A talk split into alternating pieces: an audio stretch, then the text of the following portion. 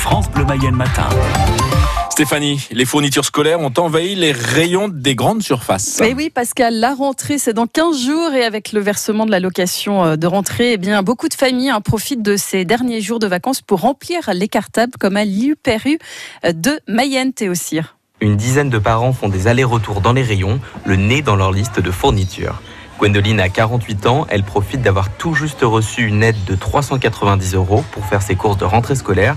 Le collège de sa fille proposait d'acheter les fournitures à sa place, mais cette maman préfère les faire elle-même. moi j'aime bien ce moment privilégié avec les enfants, de préparer ça, de, de, faire mes courses avec eux de manière à... Je trouve que c'est un moment important à partager ensemble. Donc je passe pas par ce système-là dans cette préparation de la rentrée. Gwendoline vient préparer la rentrée de sa fille Sohan, 11 ans, en classe de 6e au programme d'aujourd'hui Tout ce qui est classeur, cahier, la calculatrice, on a déjà le dictionnaire, euh, tout ce qui concerne la trousse. Puis bon, après, on, va, on, va, on verra bien pour le reste. J'ai déjà des choses à la maison, c'est juste compléter ce qui manque. Mais Gwendoline et Sohan se permettent aussi quelques achats hors liste et notamment des fluos.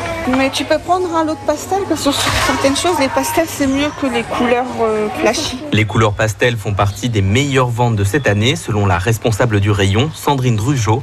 Mais selon l'employé, le Covid-19 a popularisé un autre produit cette année, les crayons effaçables. Ça existait déjà, mais avec toutes ces attestations, bah, les gens, euh, pour éviter euh, de gaspiller du papier, bah, bah, ils effaçaient quoi. Par contre, il faut que les étudiants se méfient parce que à la chaleur, ça s'efface, donc c'est pas très recommandé pour les examens et tout ça. Par contre, c'est très bien tout au long de l'année. Les produits en promotion, eux, ont toujours du succès.